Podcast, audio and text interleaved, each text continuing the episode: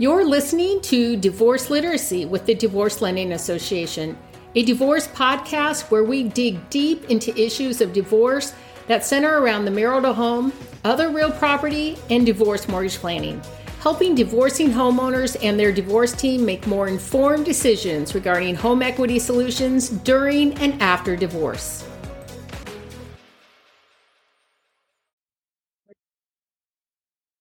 Hi, I'm Emile Flowers with the Divorce Lending Association, and I'm a Certified Divorce Lending Professional, or C D L P. And this is part of our Divorce Literacy series. And today I'm here with Tracy Malone.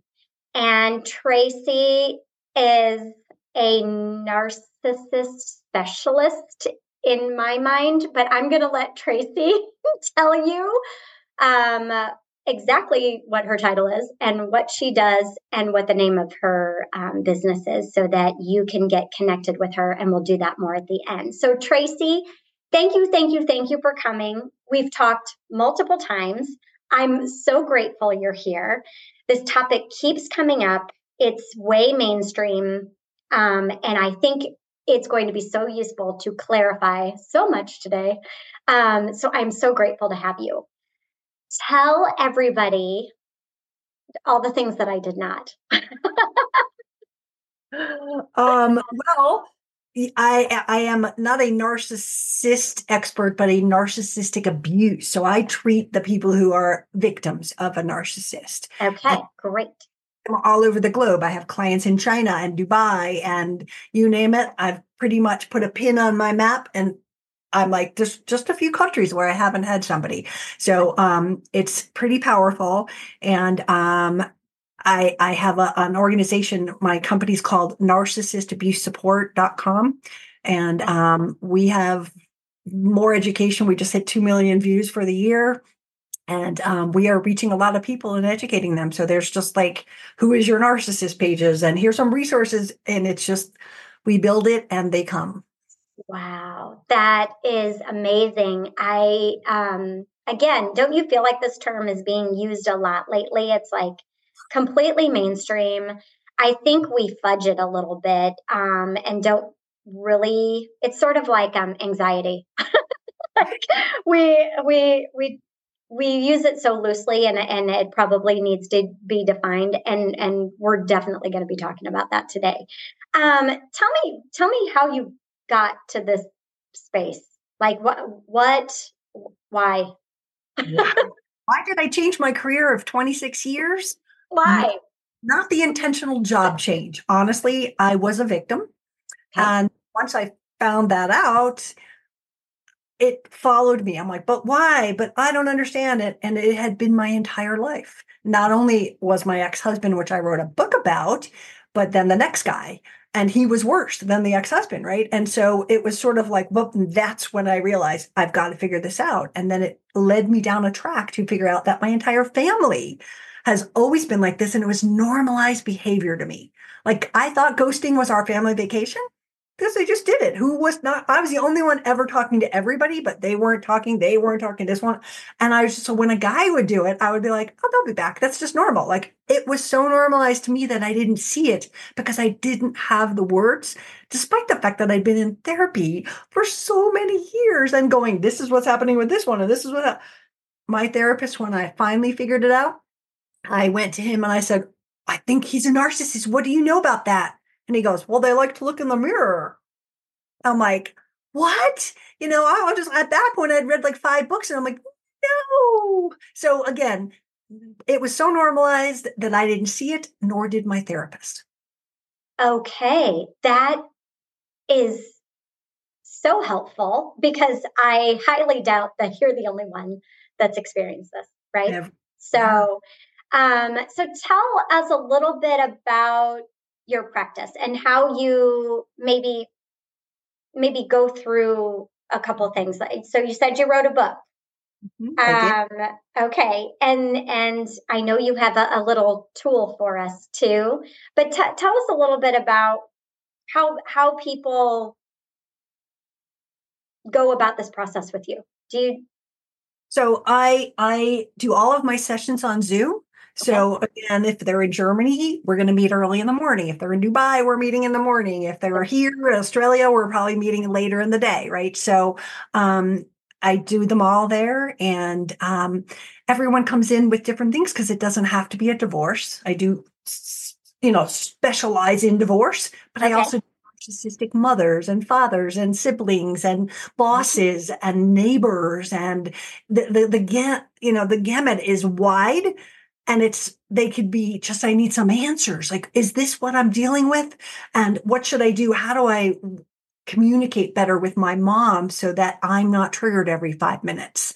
How do I handle this with my ex? Or, you know, I'm co-parenting and it's a nightmare. How do I get there? So no matter where you are in the process, because I started out strictly narcissist abuse, and then through the writing of the book and the three years of research, and I just became a divorce specialist as well, knowing not only the, the narcissist stuff, but sort of like, ask your lawyer to do this. No, that's not how it works. And just kind of, you know, okay. guiding them through it. So it's, I'm sort of the all purpose, because most divorce coach, coaches are just divorce coaches. Mm-hmm. And I specialize in, you know what, this is why the narcissist is doing that. And this will matter in the court and this won't. And so when you have someone that is guiding you to, like, because the narcissist is constantly doing things and you're like fireworks going off all around you, but you're like, is this me? Did I do something bad? You know, or whatever it is, I guide them to let go of some of that stuff and realize, no, that's just the tactic. And this is why they're doing it. And they go, oh, okay. And it brings down their temperature of the internal messages that I do something wrong, because the narcissist is always telling them they did something wrong. Okay. So how do I know if I'm dealing with a narcissist? How uh, truly, truly, how well, do I know if I'm dealing with a narcissist, or can I, can I have some tips? Well, you could get a rubber stamp like I have. it, I tell people, the reason that I have that stamp is it doesn't matter what we call them, because it is a buzzword now. It is, yeah, you know, is. And people say, is it a buzzword? And there are people that go, my boyfriend's a narcissist and they just did something mean, right? It's a lot more than just that. There, there's a, a, a guideline of behaviors. There's red flags that they do, the behaviors. There's something called the D S M five, which is the Diagnostic Statistical Manual, which is what therapists and psychologists diagnose somebody with. And there's just these like five points. They don't make sense. And that's why a lot of nurse, uh, uh, therapists miss it. Like, they don't make sense to the behaviors because it's a grandiose self sense of self-importance, exaggerates achievements, believes they're special, requires excessive admiration and validation and entitlement. That sounds like exactly what my, my therapist said. They like to look in the mirror. No, they're cruel. They manipulate to get their way. They lie. They're selfish. They intimidate. They stalk. They charm as the first weapon. They come in and they are the sweetest, nicest. You are feeling like you are the luckiest person on earth because they create a mask for each one of their victims. If you're looking for someone that does X, they had a dog with one blue eye and one, you know, brown eye, just like you. They love horse riding, just like you. And you're like, oh my God, we're perfect. They they come out based on what you like, and you found your perfect mate. Oh my God, we're so perfect. Everything's right, right? But that's the charm. That's the mask that they will wear. But then we start to see the cracks in them, right? There's always a victim story with narcissists. They are always the victim. And when my clients say to me, but I was a victim, and I'm like, well, how do you know the difference between their victimness and your victimness? Is hopefully by now you've learned like what it is, and you've done the work, knowing your own vulnerabilities, knowing, oh my God, I didn't know how to set boundaries. I didn't, I'm a people pleaser. I'm codependent. I just kept taking them back when they did horrible things to me, right? Knowing what your own accountability is, if you would, takes you off the hook. And and their difference in the victim story, if I said to you, you know, what's the difference? Well, I've done my work. I see that I have stuff that is not, you know, not responsible for it, but vulnerabilities. But the narcissist would say, you know, oh, that must have been so hard. You know, how did you deal with your ex that was, a, you know, they're calling the, the ex a vi- someone they're a victim of. And they go, well, I learned that she is a blankety blank. And they start screaming and getting all angry.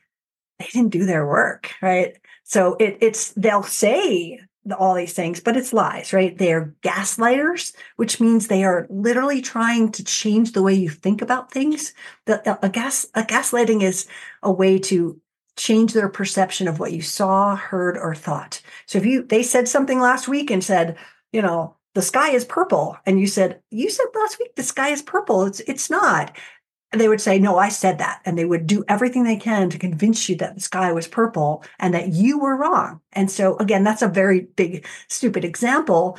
But whatever it is, I didn't leave the milk out. I, I didn't not fill up the car. I didn't, whatever it is, they're going to accuse you of and lie to you to make you think it. And eventually people give in and just surrender to the gaslighting. And that's when they've totally lost them. Okay.